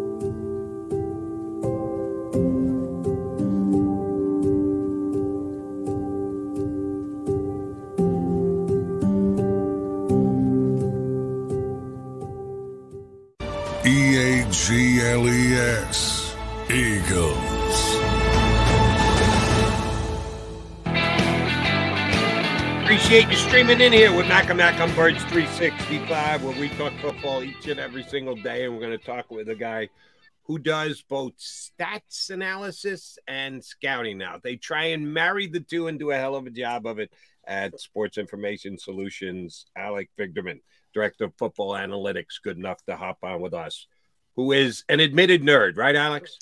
Admitted nerd, yeah. You said that I do the scouting. I would definitely temper that expectation. uh, the, the rest of the company does that. I do the stats stuff. So Now it's interesting. Do you have any um, aspiration? Now, Alec Halaby, for those who don't know, the Eagles' assistant GM, sort of, um, you know, has an analytics background, uh, got into the industry that way. But I had a chance to speak with Alex over the years. He breaks down film now. I mean, he learned it. He he and he's good at it. And do you have any aspirations of picking Matt's brain and saying, I want to get into this part of it as well? Yeah, I think that it's also just really important when you're building metrics and trying to evaluate players. it's really important to have an understanding of how to think about those things and and what elements of the data that we do collect are really important and what can we collect that would allow us to answer questions even better. So yeah, you it, it is really useful to have that scouting background. I don't feel the need to have that be like my entire job, but it's definitely a really important part of what I do. You know, John beat me to it because I was going to go Alex Halaby and the Eagles as well because Manocherian told me you are the resident Eagle fan on staff at Sports Information Solutions, huh? Yeah, uh, I, I suppose so. Yeah, my my um, my credibility come. I, I can say that I have a uh, Mike Bartrum jersey, one of my like two Eagles jerseys, because when I was a kid, I was like, I want the weirdest player. I want the long snapper. He had just made the Pro Bowl, and so I got him. And of course, later on, Jon Dorenbos became like a more appropriate uh, long snapper to pick to have a jersey. But you know, legendary, legendary long snappers. Uh, yeah, John, uh, that would have been a good choice. But Mike Bartrum, I love it. Uh, it was a very good long snapper as well. So good choice, Alex. Good choice. Um, yeah, it, you guys are doing this sort of scouts um, versus stats analysis that I found very interesting, and um, you know, Matt uh, and and and uh, I guess it's Bryce Rossler uh, do the scouting. Uh, you and and James Weaver uh, do the stats part of it, and you're you're breaking down the top ten players at each position. Now, I, I found this really interesting from you know to use the Eagles as an example at wide receiver like it makes sense. I think AJ Brown was the fourth best from the scouts, and he was the fifth best, or might have been vice versa, uh, from the statistical analysis. So when things match up, I imagine it's easy. Darius Slay, though, the scouts had him, hey, you know, this is the fifth best cornerback in football. And the stats are like, eh, not not not so much. How how do you guys sort of debate back and forth when you talk about when you have that big sort of gap between the two camps? Yeah. So for cornerbacks, it's tough in general. The performance their performance is really variable year to year. They're sort of like famously Yeah, difficult. Like baseball relief pitchers. Yeah, they're they're famously difficult to evaluate statistically. Part part of it is is because they're the plays that they are involved in can be really big one way or the other. Like in terms of any single player's impact on a play, a defensive back can have a pick six from the one yard line going 99 yards, or they can allow a 99 yard touchdown. So their like range of outcomes is really wide. And also for whatever reason, year over year, you have these like really big swings in how well they perform snap to snap. Um, and then you can also get players like Trevon Diggs of the Cowboys last year was this like really extreme example of he had all these interceptions and, and he was, you know, defensive player of the year uh, conversations, all that kind of stuff. But at the same time, he was allowing big chunk play after big chunk play. And so you, you can get these like really big differences in the impact of a few really important plays and what you're doing snap to snap. Um, let me ask you about follow up with the cornerback because, as John noted, Darius Slay in top five on the scouting, nowhere to be found on top 10. Surprising, James Bradberry did not make the top 10 statistically either. And one stat we continue to hear about Reed uh, the lowest uh, quarterback rating against him, passes that came him way his way in the National Football League. What stat analysis, what metric are you using that says, yeah, Bradberry's still not in our top 10 as far as stats go? Yeah, so for what it's worth, he ended up like 13th. So we're not talking about a, a huge difference here. Uh, the primary metric that we use is something that I've created called total points, which is basically our sort of answer to like wins above replacement type concept, but in football. So taking all of the different charting data that we collect and putting everything that players do, all the 22 players, and kind of putting it into the same currency, the same point scheme, and relating that to points on the scoreboard, basically saying, you know, this this the air yards on this throw are worth this many points on average, but he didn't allow that completion, so he gets a little bit of credit there. Interceptions are worth a whole bunch of points, and and that kind of thing.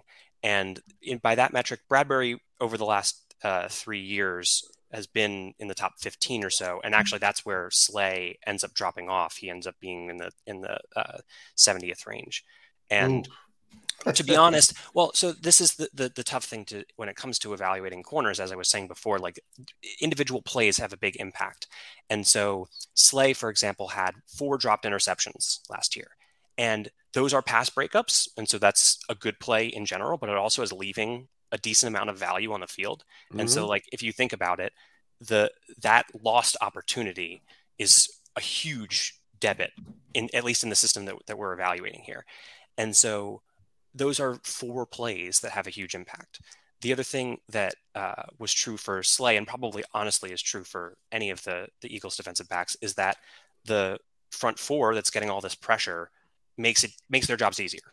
Yeah. And so Yeah. you have like I think Slay's ha- half of Slay's interceptions, dropped interceptions, pass breakups, whatever, were when the quarterback was under pressure. And the Eagles get pressure a decent amount, but they don't get pressure, you know, more than half the time. Um, so that also has a, uh, an impact, at least in how we evaluate the players. Now, with Slade, the marquee game was early in the season against Justin Jefferson. Now, to, to your point, he dropped a couple interceptions he probably should have had in that game. Now, I, I also brought up at the time the, the officials let him play that day. So they're they're so I hear what you're saying as far as you know that could be a shift and he's got a pass breakup instead of an interception. But if that was a different day in a different stadium with a different officiating crew, he also might have gotten three or four penalties. Yeah. So, how do you kind of bake that into the statistical analysis? Because, boy, that's an that's an outlier. Yeah, we're we're not accounting for everything, and we're not accounting, and part of that is is availability of information. For what it's worth, uh, the officiating crew is something that we could potentially build in, although it's tough because you only have so many penalties that get called and the officiating crews rotate around and all that kind of stuff uh, over the course of years. Like in order to feel really confident that uh, that you can use that information to your advantage, you'd have to have a really strong uh, differentiation between one crew and the other.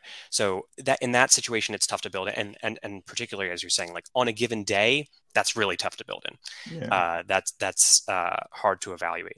In terms of the the Justin Jefferson thing, that is something that we've considered is having some kind of like quality of opponent adjustment, and the tough thing is that you get into this sort of like cyclical thing of like that the same thing should be true for Jefferson as well, right? Jefferson's lining Yeah. up against Oh, yeah. Slay, and so right. So trying to figure Hmm. out how to balance those factors uh, is pretty difficult, and so we kind of let let it be, and then you can uh, potentially use the data in some other way and slice it up and say, okay, against top flight receivers, uh, Slay was was doing this, and against lesser receivers, he was doing that. And actually, our our friends at Football Outsiders, who we uh, provide a lot of data for, um, they have used in the, in the past for years this idea of like top number performance against number one wide receivers, performance against number two wide receivers, etc. All right, uh, you, you with the way you described Slay and certain of his games, it made me think of another Eagle I want to ask you about with uh, debits of missing out on opportunities. Yeah, we John and I. It's so funny. We before we no after we booked, I just happened to ask John about yesterday. Do you think DeVonta Smith has broken into the top ten wide receivers in the league? And as per you stat guys, you got DeVonta at number ten. The scouts don't. He's just outside. You got him at number ten, and I think I'm at number ten. So I'm with you guys on this one. Quez Yeah. Watkins. Uh, Oh, before we get to DeVonta, Quez left Yeah. some plays on the field last year. Uh, I gotta believe if that is something that's a debit, that's gonna drop Quez down pretty significantly. He's Eagles' third wide receiver. Every pit he's got three, so uh, we know that the rankings aren't going to be great to begin with. How far down is Quez? Quez, how many points does he lose because got his hands on the ball, couldn't make the play, dropped the ball, big fumble. Uh, Quez had some of those turn the game around in the other team's favor plays last year. Where do you have Quez ranked?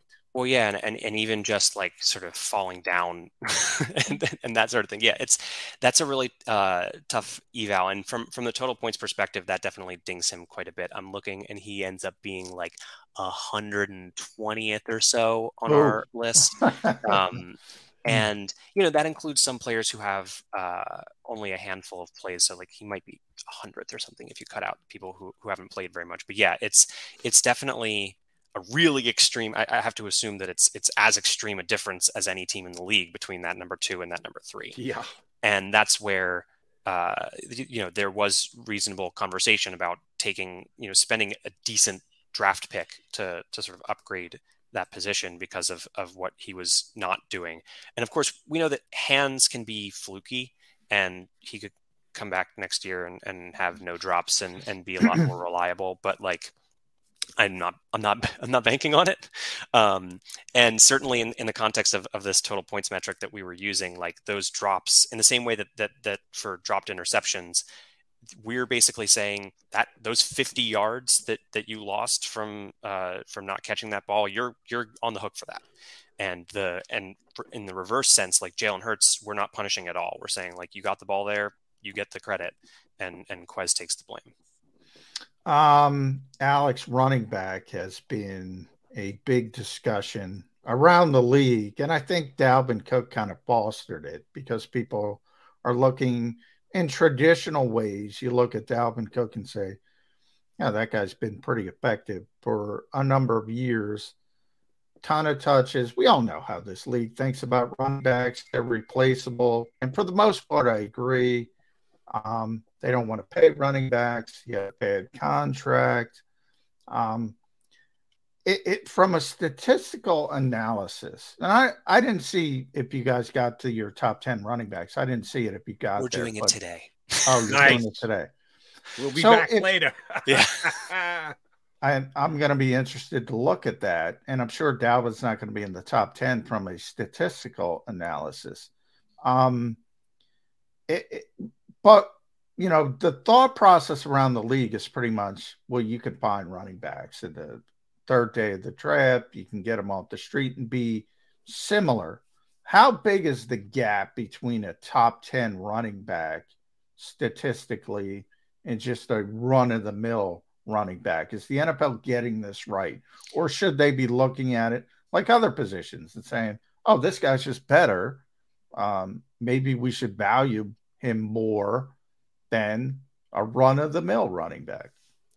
Yeah, I think that one of the elements that contributes to the conversation about running backs that is related to what you were talking about in terms of like you can find a running back is that the even if you find a good running back and you say this player is is better the impact in terms of winning games of having a good running back is not dramatic like you can almost think about it as think to examples of players at the top of their game who are on in any any random team and the impact when they get added to the team, for example.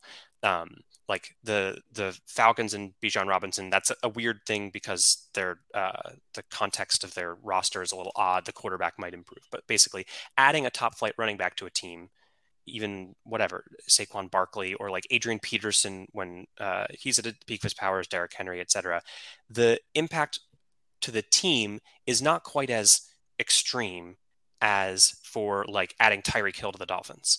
Um, or and obviously quarterbacks a whole different conversation. Yeah. But basically, Yeah. like even if you have a good one, you often see teams who have these like 2,000 yard rushers or whatever who don't make the playoffs or they're barely scraping into the playoffs. And so it's part of it is that even if you have an excellent player and you're able to identify who those players are, and there are many examples of players who you're picking in the seventh round and you can find a quality player. Um, even the Falcons, Tyler Allgeier uh, had a had a great year, and then they replaced him with Bijan Robinson. Like there's all of these contributing factors make the running back less valuable than other positions. We at SIS have tried to fight against some of that narrative a little bit. Like in this total points metric, we have like a special adjustment basically to say, in general, we acknowledge that like running is less valuable than passing. And so we try to sort of, when we evaluate every single play, we adjust the value so that we are comparing like run plays, run plays and pass plays on an equal footing, and then evaluate the players within the context of those plays. Because the the narrative is a little bit too far in saying like running backs don't matter at all. They are relevant. They contribute points to the team. I would I would never say that you should like ignore the position entirely. But I do think that, for example, the way that the Eagles have treated the position is a pretty smart one, where you're making a lot of bets. You're you're checking in on a lot of yeah. players. You're saying staying relatively low on, on the salary front. And I even the Miles Sanders pick, like the difference between a, a second round pick and a first round pick is pretty meaningful in terms of cost and all that kind of stuff. Uh, the one thing that is true about taking a running back in the first round potentially is that you might get that extra year before you get the huge contract, right? The huge contract is the thing, is the thing that teams are getting away from. You you had these the the Derrick Henry deals and and Todd Gurley and whatever, and teams are really reticent to do that these days. Uh, after a couple years of, of handing out big contracts, Zeke Elliott, of course, Mhm. um, and so now you're trying to avoid that huge deal. So maybe if you take a, a, a guy at the back end of the first round, then you can get that extra fifth year on the rookie contract and not have to pay up for the the big deal, and you can let him go somewhere else. All right, uh, let's get to the needle moving position. That would be quarterback. Sure. Um, I said this with John many a time here on the show. I, I still like passer rating as an evaluative stat. I say it's kind of like democracy. Democracy is the worst government in the world, except for every other government. And then that puts it in its proper position. And I feel the same way about quarterback rating. It's imperfect. I get it. I know that it's imperfect, but it's still as good, if not better, than every other way. The way you guys evaluate quarterbacks, mm. the, the, the statistics that you use in Crunch. Is there one that's more projective than anything else that you say, wow, he's good in this category? It hasn't manifested itself in wins and stats and other things, but if he can be this good, the other things are eventually going to line up, and then you're going to have yourself a quarterback. Is there one area at evaluating quarterback stats you use that you say, all right, it might not be there yet, but if he continues to be good at this, he's going to become a better quarterback? If so, what is it? Yeah, so uh, I'll sort of take a, a bridge first from quarterback rating. So we have a metric that we've had for years called independent quarterback rating, which is basically taking elements that are under the quarterback's control and also isolating plays where the quarterback is, is sort of like trying. We're, we're getting rid of throwaways and spikes and that kind of thing. But we're also saying, is was the throw accurate? Did did the receiver drop the pass and therefore we should give the quarterback credit? So the, a lot of little adjustments, taking the same quarterback rating formula and making some adjustments just to sort of like isolate the things that are under the quarterback's control and on plays where the quarterback is, is really like trying to to complete the pass. For what it's worth, Jalen Hurts was uh, second to Patrick Mahomes in that metric last year.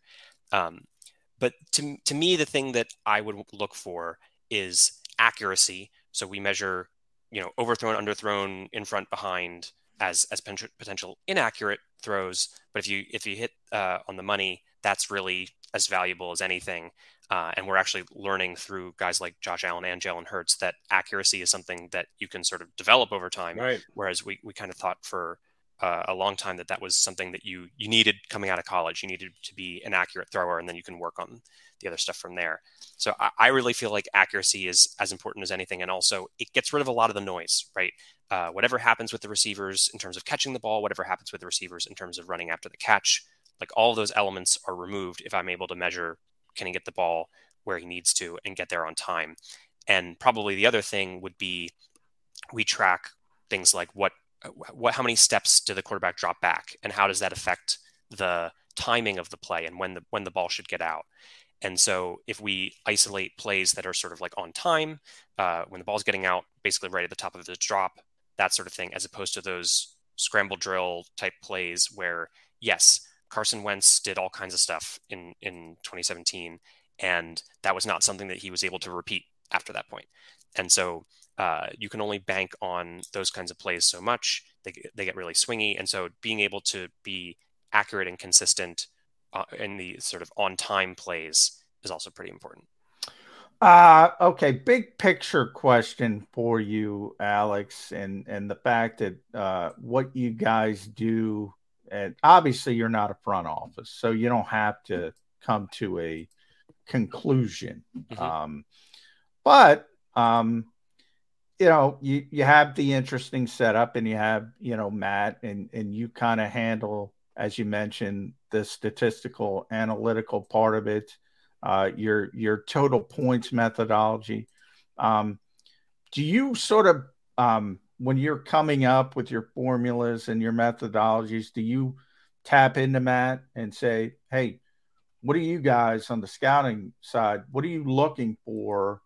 Does that help you? Is that how you go about it? Or do you just say, all right, I got all this data and I'm looking at successful players and I'm trying to, you know, maybe work backwards and but what made this guy successful and what can we generate from his success to project uh, or or predict the next successful player?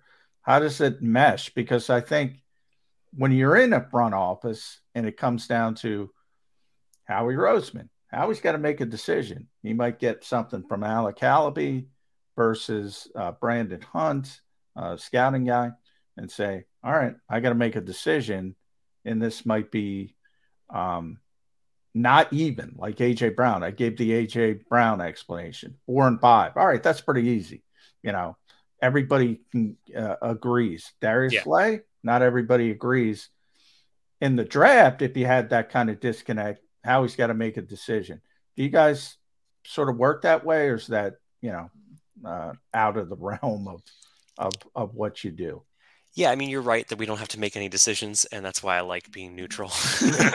uh, and I think it's so, in terms of the working backwards idea, I find that it's useful in some extreme cases, like when we were building total points, we acknowledged that, like, right after Todd Gurley had a huge season, we were giving him a huge negative value because he was involved in running plays. And we looked at the we looked at a, a, list and we said, well, that player should be higher. As a as a starting point, that's a good way of thinking about it. But as like a fundamental framework, that's a difficult thing to do because oftentimes our the whole point I don't know about the whole point. A big point of, of doing analytics is to be able to identify things that the eyes can't see.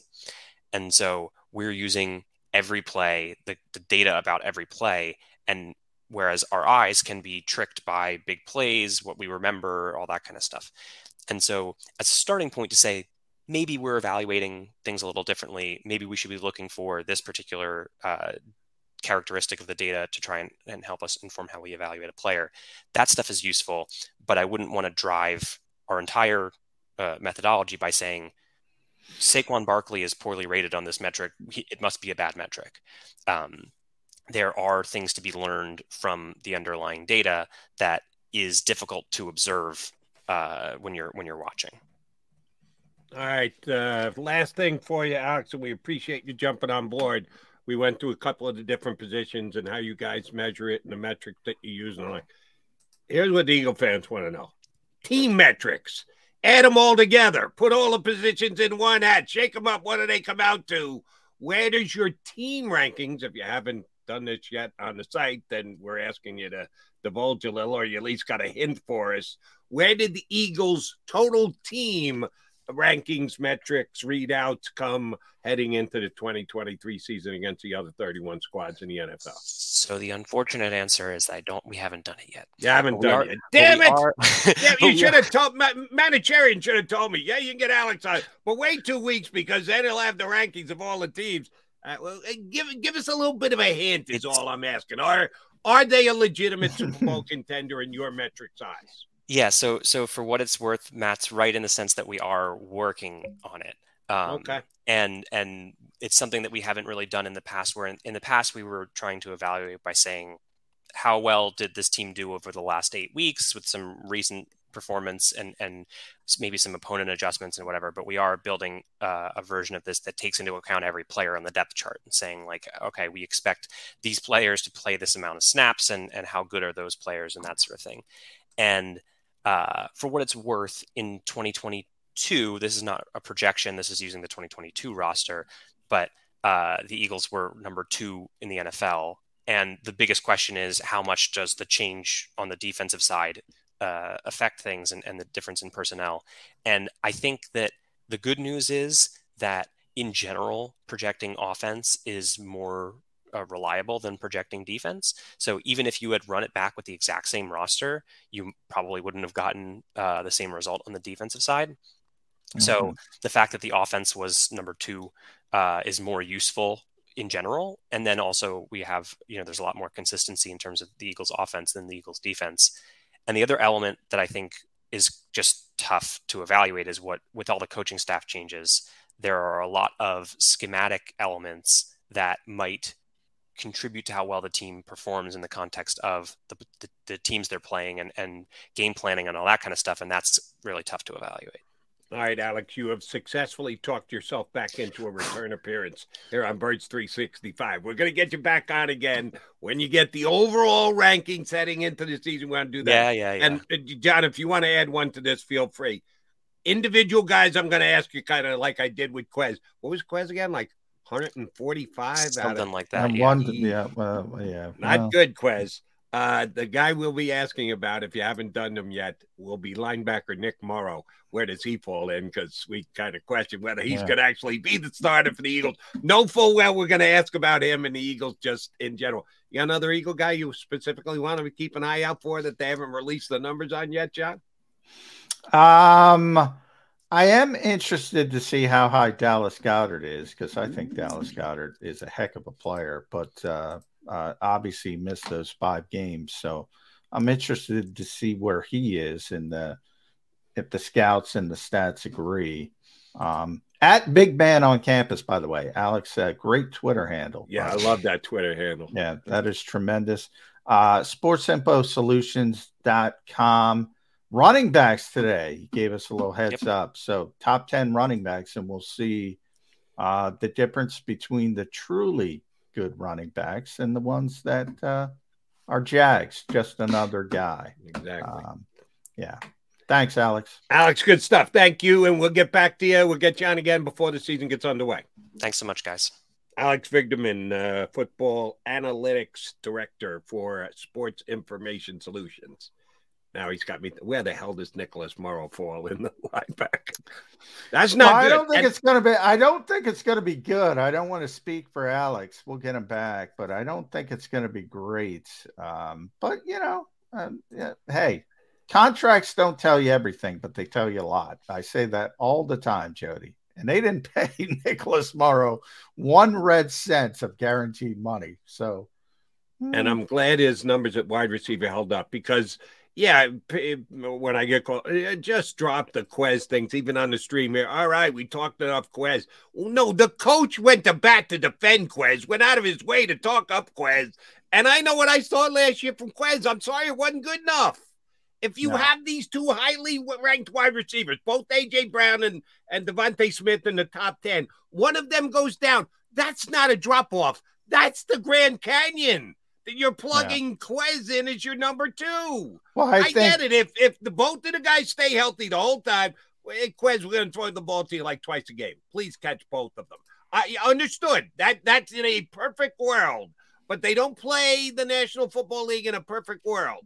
So No, I think they and- need and, to hey. have an upgrade at that position at number three, just in case, because they rely that heavily on throwing the football to their wide receivers. And when you have DeVonta Smith and AJ Brown, you should do just that. But if all of a sudden you don't have one of them, what do you do? I it- it- look. I think Nick Sirianni jumping on a sword. I think that had more to do with trying to bolster his confidence. They're hoping he comes back and he plays a little bit better. They know he needs to be better. Uh, they they know. Um, will he be better?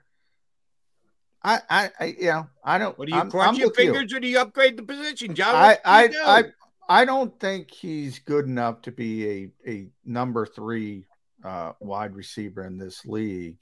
Um, but you know, again, I talk about roster building all the time. You know, uh, Olamide Zaccheaus is here now, who is not great by any stretch of the imagination, should but I should have told Alex we are going to ask about him too.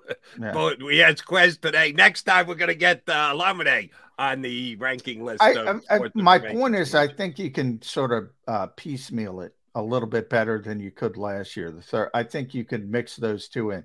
Zach Pascal was sort of more, you know, blocking, and that's an important part, especially for this offense. We've talked about that a little bit, but he wasn't a threat as a receiver. When he was a threat, it's because nobody was paying attention to him because they thought he was going to block. Mhm. Um, Olamide is more of a real receiver, and he's he's a better slot receiver, and so maybe you can work it that way. When you want somebody in the slot, you, you use Olamide. When you want somebody outside, you use Quez. Maybe it works out a little bit better. But look, I don't think you can create. You can, you can't. And we talked about this with Hopkins. You can't sign, even if you wanted to and even if DeAndre Hopkins wanted to come here, you, you, you can't unless he's gets no offers. You can't pay that position what you would need to pay DeAndre Hopkins. It's the reality of the NFL. You have to pick and choose, and you can't spend that money at the wide receiver three position. And that's not even bringing into account he's not going to be happy and all that kind of stuff, which, which, is real. legit. You, you and I have both harped on that. DeAndre Hopkins going to come in here and go, "Yeah, I'll take my three targets a game." No, Yeah. no, no, no, no, no, no, no. It's not no. going to work. No. It's not going to work. And I'm not even getting to that point. I'm just saying you can't. and You, you have certain financial assets, and and you can't spend that kind of money. It's going to cost to get him at wide receiver three. You just can't. We will uh, come back, put a bow on the show. Uh, we appreciate both Mike Gill and Alex Vigderman for hopping on with us. Uh, final call, Mac and Mac coming up next on Birds 365.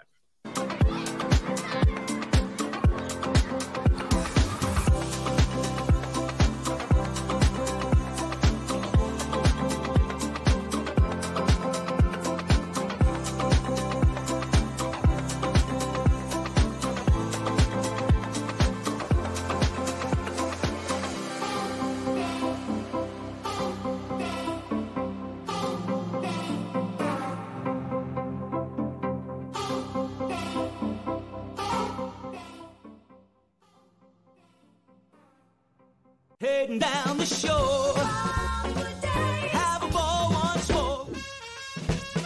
Here, imaginations run wild and time stands still. Because here, you can find the best of the Jersey Shore all on one five mile island. So leave the old you behind and get lost in the woods.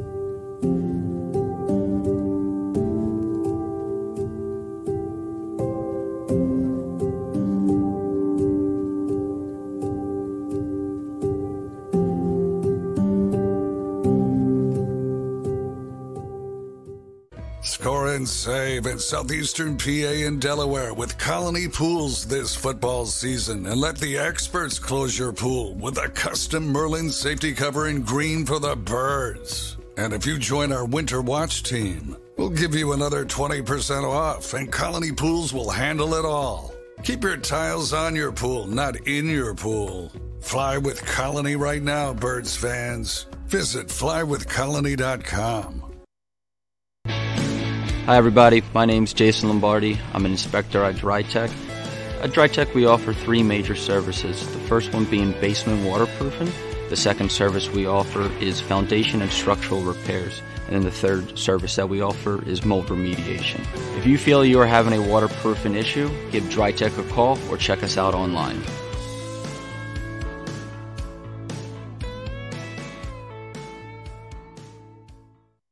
E A G L E S. Eagles.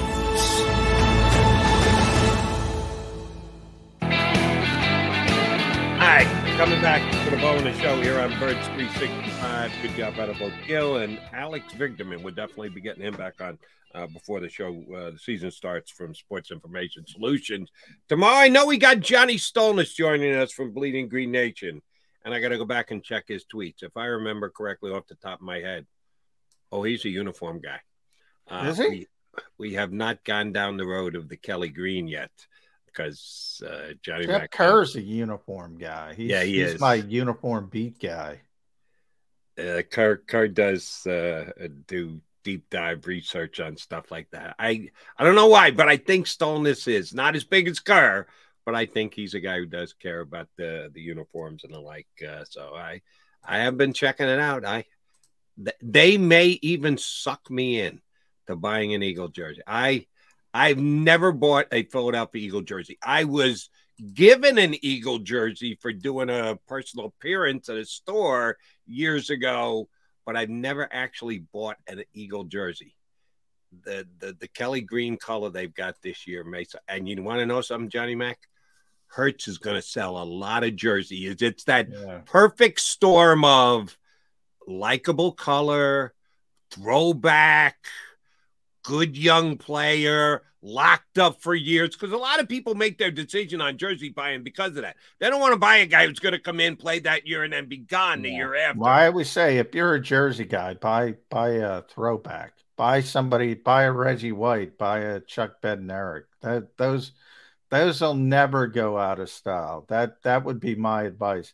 I'm not a Jersey guy. Right. Many But times some I've been people asked. want to rep right here, right now. That as great as Reggie White and Chuck Bednarik will be. Doesn't matter. Doesn't have anything to do with the you're 2023 gambling. Eagles. You're You got to have somebody on the team right now. I know a lot of people think that way, but they want to think 2023, 2024, 2025. They want to have at least some uh, safety net years going forward. I'm telling you, Hurts, they're going to sell a ton of those. How, how many how many dusty Jalen Reagor jerseys are there in closets around Oh, the my- Delaware Valley? Shame, shame on those people who didn't check Sports Information Solutions ahead of time when the Eagles drafted him and said, Yeah, no, they they kind of botched. it. I'm old school, Jody. Now people have tried to get me to wear Eagles jerseys at remotes. Ain't happening. Ain't happening. Ain't happening. All right, uh, they they may get me with this uh, Kelly Green one, but all right, brother. I say we do this again tomorrow. Like I said, John Stolz will be on. We'll work on our other guests. Are you in for tomorrow? Let's do it. McMullen and McDonald right back here on the JAKIB Media YouTube channel. Birds 365 in two and two. You've been listening to Birds 365, the destination for the passionate Eagles football fan who bleeds green. If it's Eagles football, we're talking about it. Debate inside the locker room and guests that are some of the greatest football minds from around the region. We hope you enjoyed the show. We know we had a blast. Make sure to like, comment, and subscribe, and we'll be back soon. But in the meantime, hook up with us on social media at JAKIB Sports. See you next time on Birds 365.